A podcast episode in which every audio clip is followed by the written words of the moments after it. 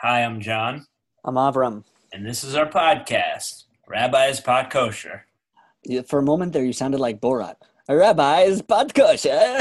Speaking of that, what were what's your review of the uh, the new film?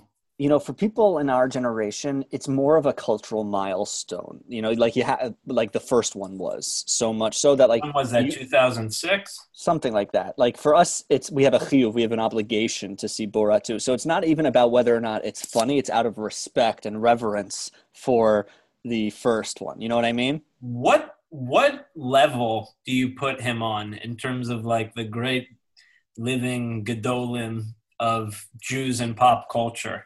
Is he in like your top five? Let's say.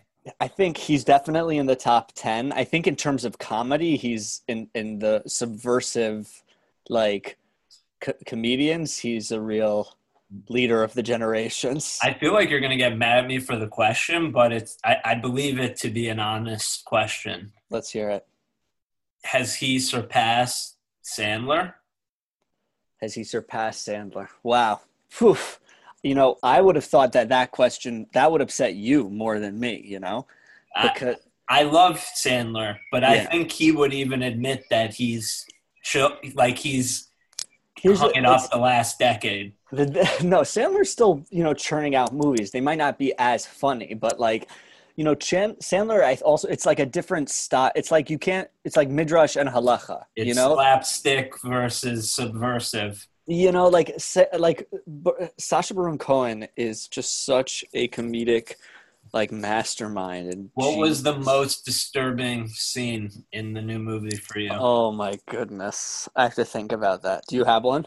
Yeah, I mean, mine was definitely when he went in to get the cake made, and he was like, She's like, "What do you want on it?" And he was like, "Jews will not replace us," with a smiley face. And the woman was like, "Yeah, totally." Yeah, no problem, right? No, mine. I think like when he goes and it meets the Holocaust survivor with the long nose Oh. and everything, and And she's she like, like so sweet. down. She's so kind. Oh, Actually, I read recently that you know because he ded- he's never dedicated a film before, but he dedicated this film to her memory because she passed away. oh, really? That's so sweet. Wow. Yeah, yeah, yeah. Well, well, we got at least we have some entertaining t- movie television to watch. That's for sure. Um, believe it or not, in a week's time, there will be, God willing, a new president of the United States of America. Wow, that's that's pretty. Um, that was pretty bold of you. I, I'm gonna say- trying to channel optimism, Avram. We, I mean, I think we ha- what we do for sure know is that we will have an election Okay, fine, next fine. week. That true. Um, obviously, this is one that um, this country really has not experienced a uh, an election of this magnitude, and just I, don't even know what to give words to it. Why do you think it feels so like historic? you know, people use this lashon, this language, um, and it resonates, even though it seems extreme. Which is, I, I believe this to be a fight for the soul of America. Hmm. That like the neshama is at is at stake. Right. Like it's either like we're going Yetzer Hara, like, and w- we've like become Amalek, the evil, in- the evil inclination, or yeah, the I, I'm, it's good or bad. I don't see a gray zone in this. wow. I Wow. don't. But in in the spirit of pluralism and um, was gonna democracy, Yeah. does Judaism, in your opinion, have any notion of democracy or elections Um, or appointing leadership? it's an interesting question.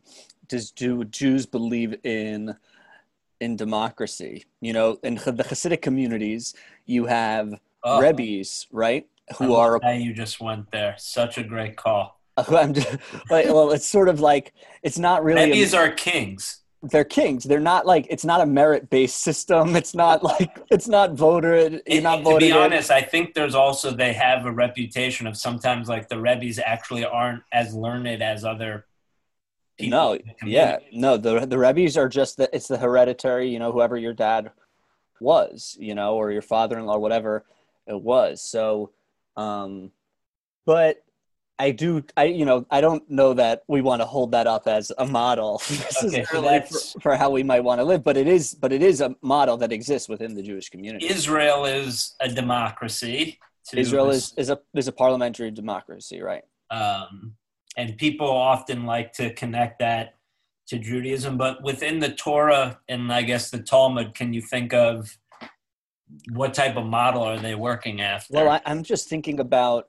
I think about you know, Mos- Moshe and Yitro, right, and how Moshe used to have all the court cases come directly to him, and Yitro, his father-in-law, being like, "This is an unsustainable model. You need to set up like a court system so that like, you know, and like." It's- I love that you brought that up. I was going to say motion in the sense of like, I always feel like a friction between Mm. him and the people. Like, they do not like each other. I, I don't think you could read the Torah and be like, oh, yeah, these people really like Moshe. Um, Moshe was so versa. frustrated with the people. so and they were very frustrated by him like i Right. think if he was appointed by god which is i think in my my understanding like the torah's understanding of leadership which by the way makes it into like evangelical christian language around you know trump and and whatnot Well, I think you know the the role of the prophet, right, is the, prophet speaks to God on behalf of the people and speaks to the people on behalf of God. You know, and that's what Mhm. like Moshe was. I rem- think about like when Bnei Israel, when the Israelites are in are in the land of Israel, and they've been having these they they haven't they didn't have a king and they but they wanted a king and god's like you don't want a king you don't want a king they're like no we do want a king right which is like how all the other nations operate and so God get, ends up letting them have a king, right? First in Shaul and then later in David. But but that wasn't the ideal model necessarily, right? And even though kings though there were um restrictions to to their power right like they had of to course. They had to carry around like a Sefer Torah, which would basically be like demanding the president like carry around the Constitution, which probably would be helpful given. So epic. um, But certainly certainly in the Talmud, John, we have more ideas of democracy, right? We have an idea of a Sanhedrin and and Yeah. you know a baking and courts, right? and, and that certainly was merit based, largely. Right. Um, you know, rabbis. Um, obviously, there's always been like a certain amount of um, power given to people who come from a certain um, lineage, but somebody like Rebbe Akiva, for example, um, who started his learning at 40, um, Right. you know, he he was able to rise up in the ranks um, without that. Well, that's so interesting when you think about how the U.S. president like has to be 35 and American born, right? Like- and and rich. Right. And Hootie has a book on presidents. oh yeah, Um, do you know that there's never been a president in U.S. history who was an only child? really? There Very has to be something in that, right? Very interesting. Um, yeah, and like a, di- a crazy amount of presidents were also named James or William. James, Yeah, really, old school. and very interesting. Um, I also was thinking the president, the rabbis in the Talmud, also the were did have a system to like dethrone. That's true. Right, there's a famous story in the Talmud of the rabbis throwing out Rabbi Gamliel Right, um, because he was so disrespectful. right.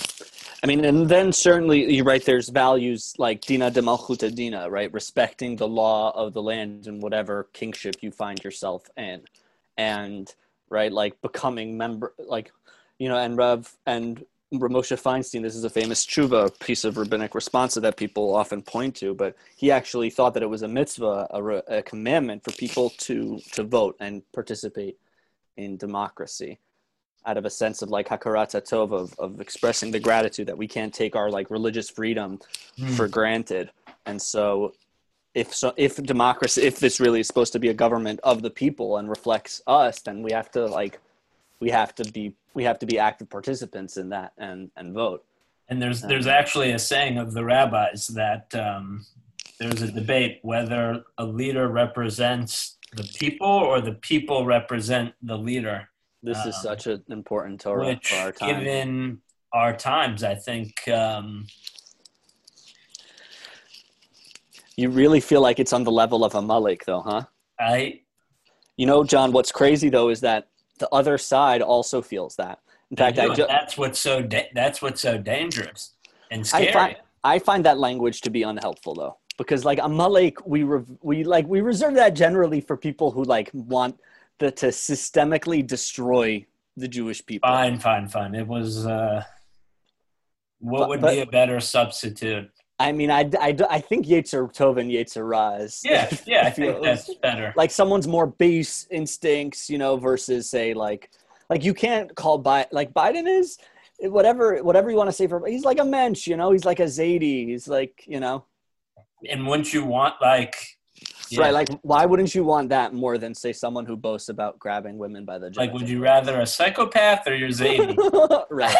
It's a hard choice. It's Would you rather someone who's been endorsed by the KKK or someone who denounces the KKK? oh by the way last night and then we can end i went down a very very dark rabbit hole Uh oh, where'd you go? on netflix there's like a three part series on trump Uh oh.